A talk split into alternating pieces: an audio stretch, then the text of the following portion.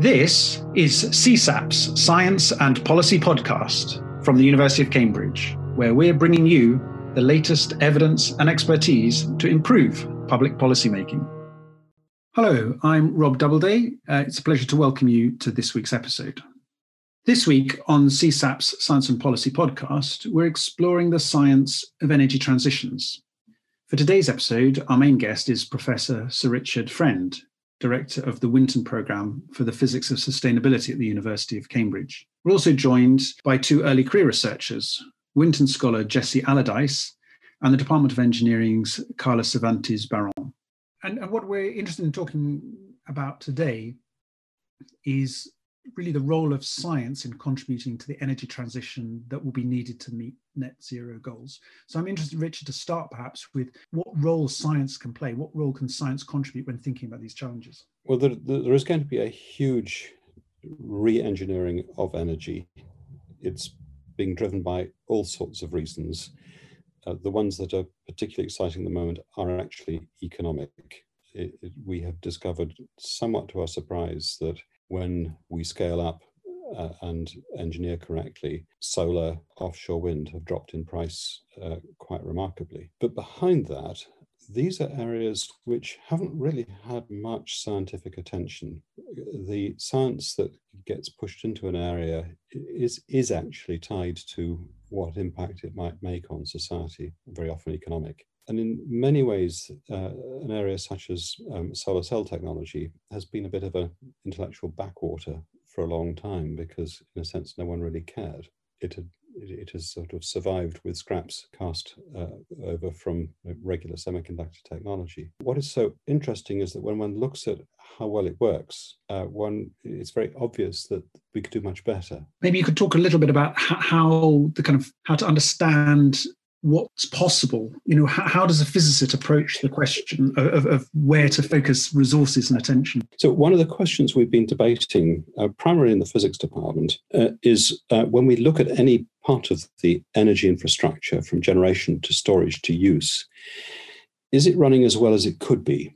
Has it had its sort of full effort to make it as efficient as is possible as set usually by the laws of thermodynamics or have it's is it sort of good enough and it's we've got along with it?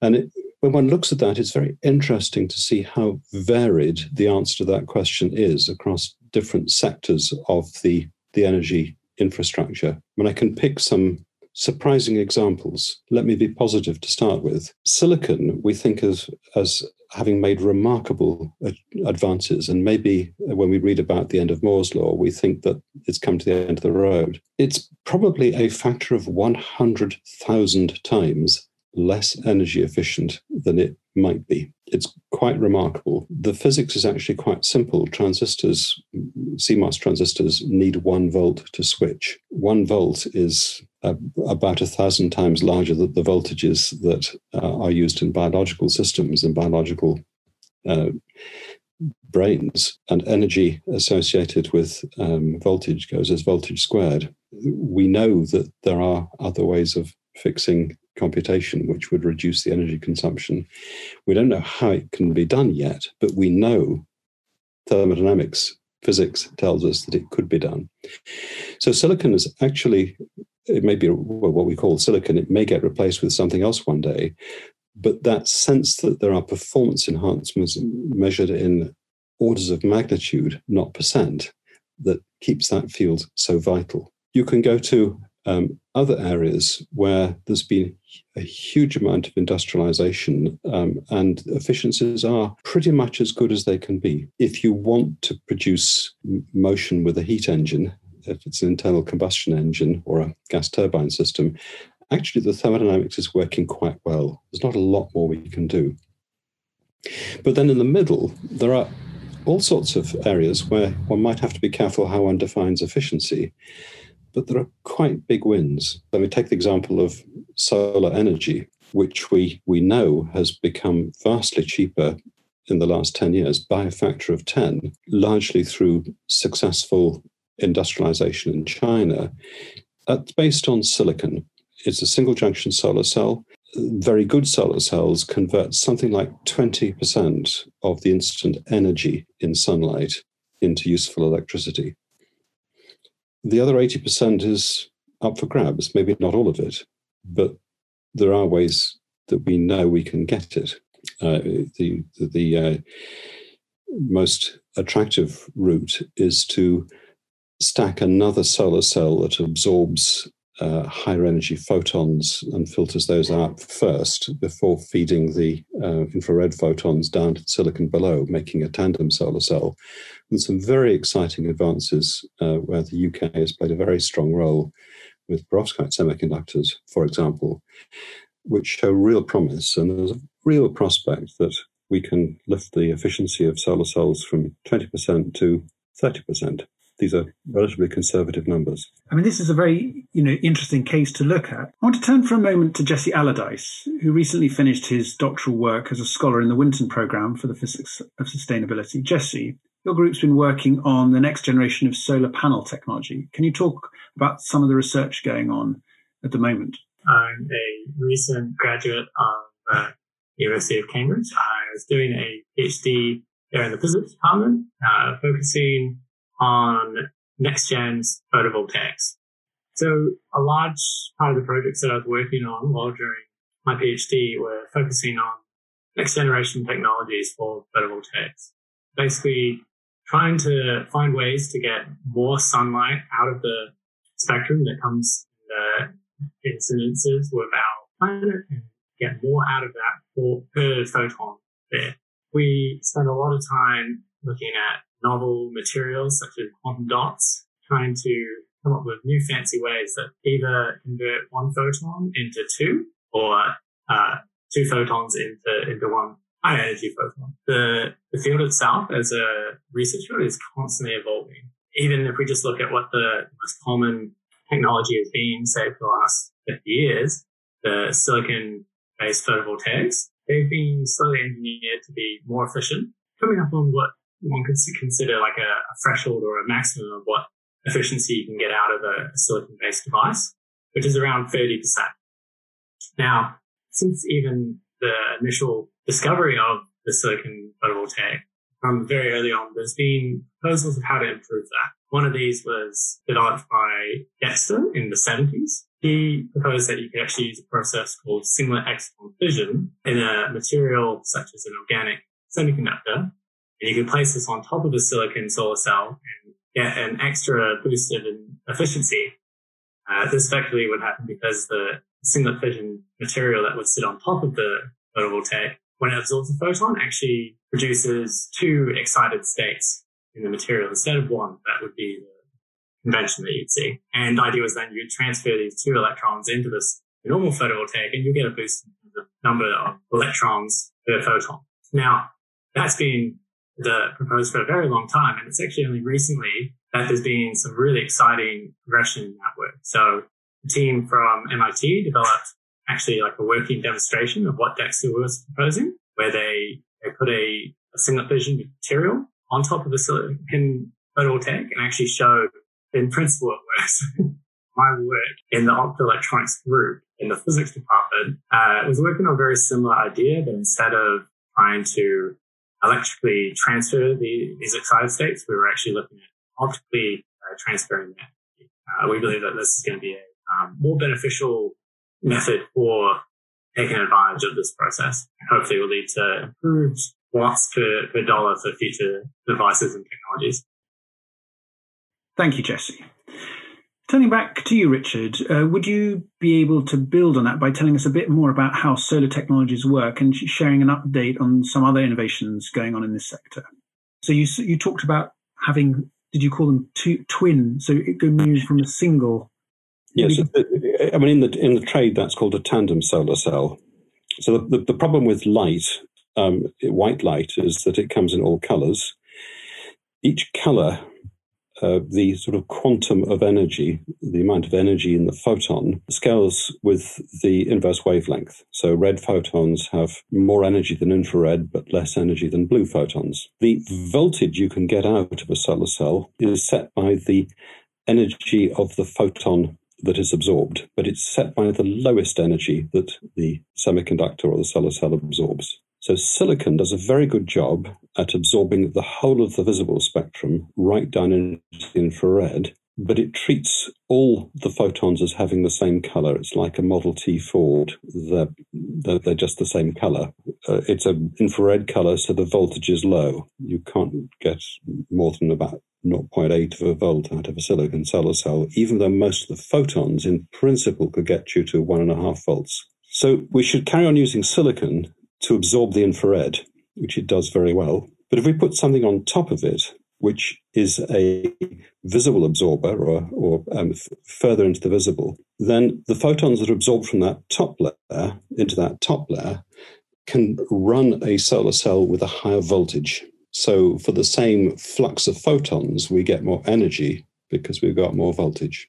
So the this concept is pretty well worked out. There are very expensive exemplifications of stacked solar cells um, using three five semiconductors that you would say put into a space satellite, but they're implausibly expensive for large scale deployment. The I mean, the current excitement is that some remarkably crude and dirty materials, uh, generally called lead halide perovskites, behave as uh, very, very clean semiconductors, and it's possible to make very cheaply lead halide perovskite uh, solar cells that have really good efficiency. And you can color tune to provide the right complement to silicon. That's been done very successfully, actually, in Oxford, um, and that's that has come from nowhere. That has come out of the realm of pure research. It wasn't on the landscape even five years ago. So, so that's potential. From what you're saying, that's potentially, you know, if if if what has so far been discovered can be scaled up, that that could make you're saying a difference to the the cost, the actual real cost of yep. installing solar cells, and, and and that will transform what proportion uh, solar electricity um, generation can contribute to, to the energy mix. Is that is that what you're saying? Absolutely. I mean, the UK is a little bit too close to the North Pole for solar to be wonderful, principally because we get a huge variation in the amount of solar energy um, received between winter and summer. Uh, it's a it's about a factor of six difference between January and July. I think that's the right number. So it's been very hard to have solar uh, that provided all the year round electricity for the UK. When, nevertheless, it's pretty attractive as part of the mix. If you head closer to the equator, um, and particularly to parts of the world where there are fewer clouds and less rain, uh, it's just enormously attractive. Uh, it, it's attractive in Texas, it's attractive in California and southern Spain, in quite a lot of the Middle East, in India. Uh, it's all seen as a key component of the new electricity generation. So, I mean, from what we've discussed in, the series so far, it's very clear that whatever path is taken to, to meet the, the climate targets of, of net zero within the next few decades, there'll be a much greater demand for electricity. So generation of electricity will will just have to increase. Mm. So from your your view of, of the kind of the physics, what mm. proportion can we expect solar to play in a future mix of electricity generation, or is, is that the wrong question? Well, the, the question of how much uh, a technology ends up uh, occupying market share depends on all sorts of factors, and the, the principal one is economic. And uh, the economics of solar cells now are that the uh, what we always thought of as the expensive bit, the silicon that was always going to be too expensive, um, it's no longer too expensive. It's all the mundane bits the use of the land, the installation on the land, the sheet of glass that covers it, uh, that are, if you like, the fixed cost. And anything you can do to get more electricity out of that fixed investment uh, looks like just straight cost reduction or profit or a combination of the two. So I think the role of science is that if we can get the efficiencies up, we drop the costs. And as we drop the costs, the attractiveness for um, massive deployment goes up. And with with solar, with wind, it's a, it's a really interesting sort of tipping point that the costs have uh, have come down to more or less match fossil fuel generation. If we could get them another quantum lower, uh, that would be a very different world we'd be in if renewable generation was significantly cheaper than fossil fuel generation, uh, that really would change our, our sense of what is possible and what will happen. Currently, there's a lot of talk about the United Kingdom playing a leadership role in the world's transition to a net zero economy. Obviously, yeah.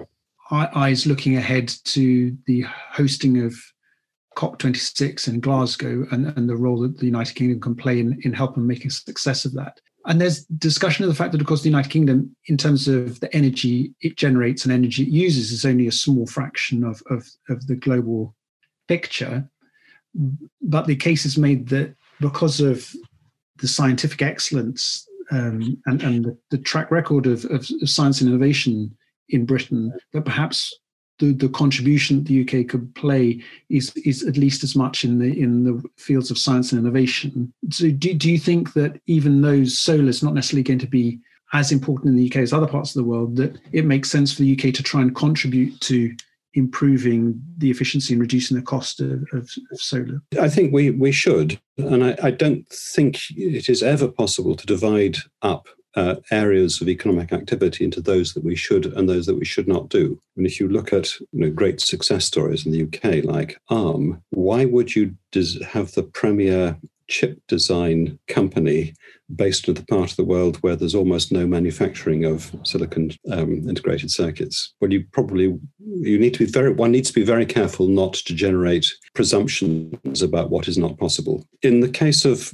many of these new technologies, they're coming from places that you wouldn't expect. There's a huge amount of transfer of, of, of ideas, of know how, of technologies. Nations that have got integrated, broad science and engineering that are adept at being able to pull opportunities from one field to another can set a, set a lead. In the UK, we probably ought to try rather harder to commercialize rather than hand over ideas.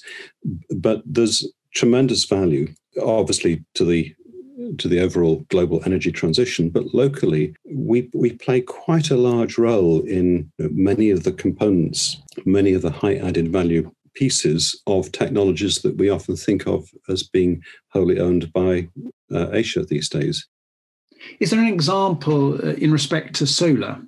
Well, in respect of solar, the, the final assembler is probably not the company that makes much of the profit. I mean, I do know um, uh, that the glass that you put on top of a solar cell is just not a piece of bog standard glass. Uh, it's it's been engineered to be rather a sophisticated thing that does not um, uh, reflect away light that should pass through it.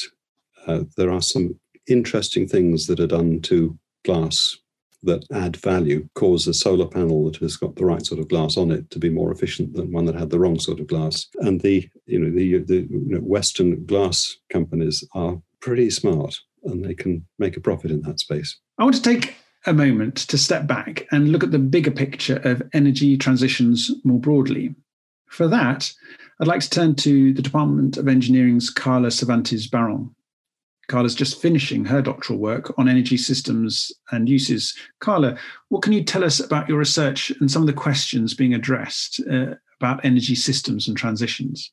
Uh, I work in a group that focuses on resource efficiency in general. So the type of work we do tries to look at big picture systems essentially. The part I've done has had to do with specifically trying to understand energy transformations but from a service perspective.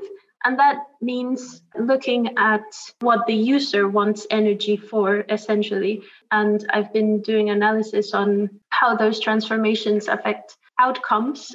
Could you elaborate on that? What are some of the areas of energy use your work explores? We first have what we call primary energy. So, um, which is you know related to having extracted uh, some source. So, for example, coal or renewables, extracting it from the source and bringing it a, a step closer. After that, we have final energy. So that's when, yeah, when those resources have been further transformed and can uh, power certain devices. And for example, here we have um, electricity. Then from that, we can think that there there's a further transformation into useful energy. Um, so a good example there is to think of you have electricity powering your home, but then you need, say, uh, a cooker, an electric cooker or something to make the food you want. And so finally, I suppose there are different uh, uses that we can have for all this um, energy chain. And among them, you can find things like illumination, sustenance, thermal comfort, transport. So there are several things that we need to consider. I suppose that the energy transition is important in countries like the UK, uh, where you know there's a need to decarbonize systems, but for other countries there's a need to kind of increase the availability of energy, and so really understanding what um, the services required are is very important. So I've done a, a study for uh, Uganda actually, where I did specific calculations for some some services, and I included, for example, cooking, um, just to really understand how the efficiency of devices translates further into what people actually need. The very last study that I've done has had to do with linking how different parts of that transformation is included in different policies to be able to really say whether we're focusing more on generation or if if we're focusing more on on other parts of, of those transformations. And so to really you know say which countries could use some help in focusing on things closer to the to the final use. We are seeing that um, places like the the EU generally um, have a lot of policies on generation, um, and in the past decade they are focusing more and more on um, like things closer to the end of the chain, so closer to final energy or or final uses. So that's really interesting to see, and that has more to do with buildings at the moment. And at the same time, I see that overall countries where you know they're still developing are focusing mm, like mainly in generation. What are some of the policy challenges uh, which lie ahead? I feel that it is really essential if, as a whole, we try to understand these transformations a lot more up to those services that I was mentioning. And making data available for that is essential because otherwise we can't really understand all those little efficiency losses that are happening. I suppose at the same time, making uh, policymakers aware of, of this is important because then there can be better regulation on certain devices or the way certain chains are formed. And I suppose the other big question is how to make sure that the gains that will happen from the energy transition are brought to all the people that will require it. And so to have you know learnings from how to decarbonize say the electricity system to places that are currently building it um, is really important. Thank you carla. And turning back uh, to richard so what what would you think you know if if people listening to this are interested in kind of government policy and the relationship between science and government policy. I mean, do you feel that there are opportunities for government policy to, to align better with what's kind of scientifically possible and, and, and what the technological opportunities are? Or, or do you think that, you know, we're seeing a kind of a system that apparently looks chaotic, but actually creates opportunities that, that, that are the kinds that you'd want to see?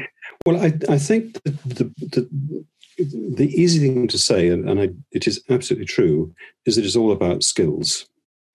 And one of the things we have to have in the UK is a sort of infrastructure of opportunity uh, that will cause um, uh, school school kids, um, undergraduates, um, graduate students to feel they have the opportunity to explore ways of playing a role in uh, the uh, transition to zero carbon. I mean, it's something that they're all even more passionate about than we are. And we need to have quite a wide funnel. We need to be able to demonstrate how almost any endeavor in, I don't know, systems engineering or new materials or new architectures for solar cells or new ideas for better batteries, all of that is has got to feel as though it's available uh, because if we if we can bring talent in, then we will generate skills, we will generate um, good employment, we'll generate new companies.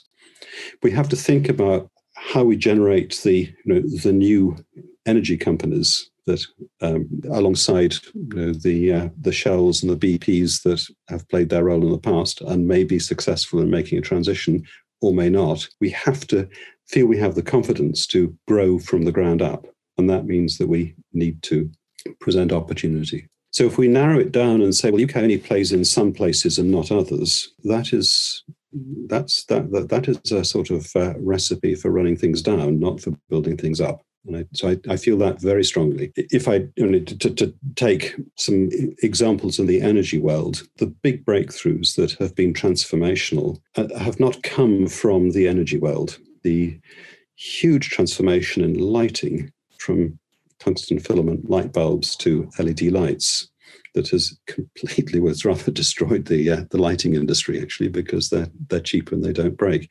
But that came out of the semiconductor world. The lithium-ion battery that we now have in vehicles was generated by Sony to put into the Walkman. Solar cells did not come from energy utilities. Again, that came from the semiconductor world. These are all transfers of um, ideas of science, of technology um, that have moved moved laterally, and and that's that's going to carry on happening. Uh, it, will carry on happening because when we look at what we might be able to do to sort of handle energy better, uh, the, the science tells us that there are, so many areas where we could be much more efficient, but it'll require radical new approaches. So my, my question is really on the kind of geopolitics of, of the new energy so some some arguments have been made that you know it's going to shift balance of power geopolitically if if you know oil plays a, a, diminishing role in the energy mix and and let's say solar plays an increasing role.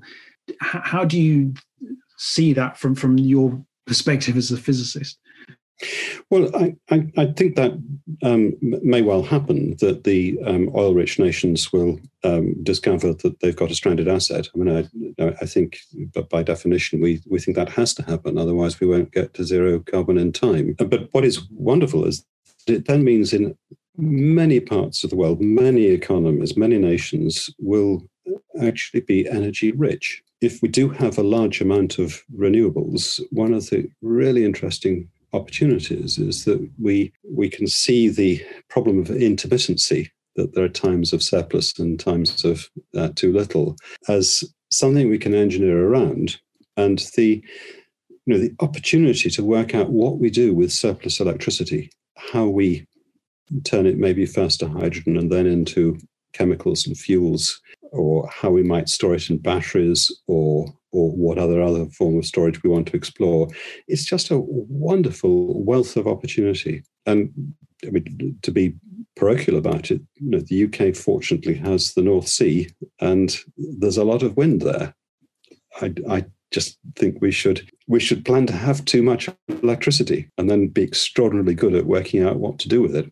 And and, and there's there's so many opportunities for science, for engineering, clever economic uh, financial models. It's just uh, opportunity. I remember seeing sort of a decade ago um, ideas of, of huge farms of solar sort of so, solar generation in, in, in deserts and the idea that these might be then piped around the world as it were and, and i've not seen those images in kind of popular imagination in, in recent years. What what has happened to that, and do you think it, the idea of, of concentrating the product, the generation of electricity through in particular places is is still a prospect to to explore? Well, the, the idea of of generating uh, um, renewable electricity somewhere where the sun shines and there aren't too many sandstorms, uh, and then piping the electricity a long way is is really interesting. It was pushed pretty hard about a decade ago, quite substantially within Germany, uh, where Siemens have played a big role in developing um, more efficient, lower loss uh, power transmission. And that hasn't gone away. That's happening. The Chinese have put in a huge amount of high voltage DC power transmission. And uh, th- that again is an example of technology that sort of came from um, from nowhere in well nowhere that was really called the the uh, the energy industry. Uh, the technology that is transformational is DC to DC voltage conversion using solid state electronics, power electronics, where uh, it's still expensive, but we know that the costs are coming down and the efficiency is going up. Um, and it's it's actually a transition away from silicon to higher band gap semiconductors, gallium nitride and silicon carbide. Higher band gap semiconductors can work at higher voltages, and they work as a, as a huge, vibrant um, research and early stage engineering were, um, uh, activity, a lot of it in the UK, on high voltage semiconductors, and that that, that will transform the, the, the power network. If, when we electrify, we're going to have to re-engineer our, our grid, and there is a real opportunity to change the technology. Quite a lot of it will go back to DC. It's more efficient. The, the, the long range losses, I should have mentioned that, are remarkably low. I mean, it's a few percent per thousand kilometers power loss now, probably less than the energy it takes to pump gas in a gas pipeline. What I what I'm what I hear you saying is that you know in terms of the science and the technology, there there are already so many kind of prospects that are being developed that yes. um, and and in fact as, as, it happens the united kingdom is not kind of completely out of the game that is actually oh. playing in some of these and and yeah. so there's a temptation i think for for for for governments to look for sort of entirely new novel solutions mm. and and and think that you know w- what's present isn't isn't really up to it. But but you're saying that actually there's a huge potential that's just kind of imminent right at the moment. I, I think I think there is. I think we have to uh, make a big push, and I you know, have to give huge credit to the UK government for its feed-in tariff regime that got offshore wind to be absolutely globally leading um, in the UK uh, if we, if we can get far enough along to the point where we know that there is there's going to be a market for new forms of um, storage or um, uses of surplus electricity and hydrogen, whatever. We don't have to come up with a full plan of exactly what is going to be the market, that is to say, the scientific market, the economic market, the engineering market. If, if it's allowed free reign um, with the right investment climate, with the right regulatory environment, uh, will will come up with wonderful solutions. And we really should plan for the UK, UK to be a sort of prime place for that to happen. And and, and what what prompts it is that we we we can be ahead of the game in having a large amount of uh, cheap electricity that that will we will need to use in, in these sorts of ways. Great. Thank you all for joining me today, and thank you for listening. We'll be back next week with Martin Rees and Clare Grey talking about energy storage and, and, as part of the energy transition. If you're interested in learning more about CSAP's work, why not check out our annual report, which we launched yesterday? You can find it by visiting www.csap.cam.ac.uk backslash annual hyphen report. Thank you for listening. CSAP's Science and Policy podcast is a production of the Centre for Science and Policy at the University of Cambridge. This series is produced in partnership with Cambridge Zero. This episode was hosted by me, Rob Doubleday, and was produced by Kate McNeil. You can learn more about CSAP's work by visiting us on Twitter at CSciPol or at our website www.csap.cam.ac.uk. If you have any feedback about this episode or questions you'd like us to address in a future week, please email inquiries at csap.cam.ac.uk.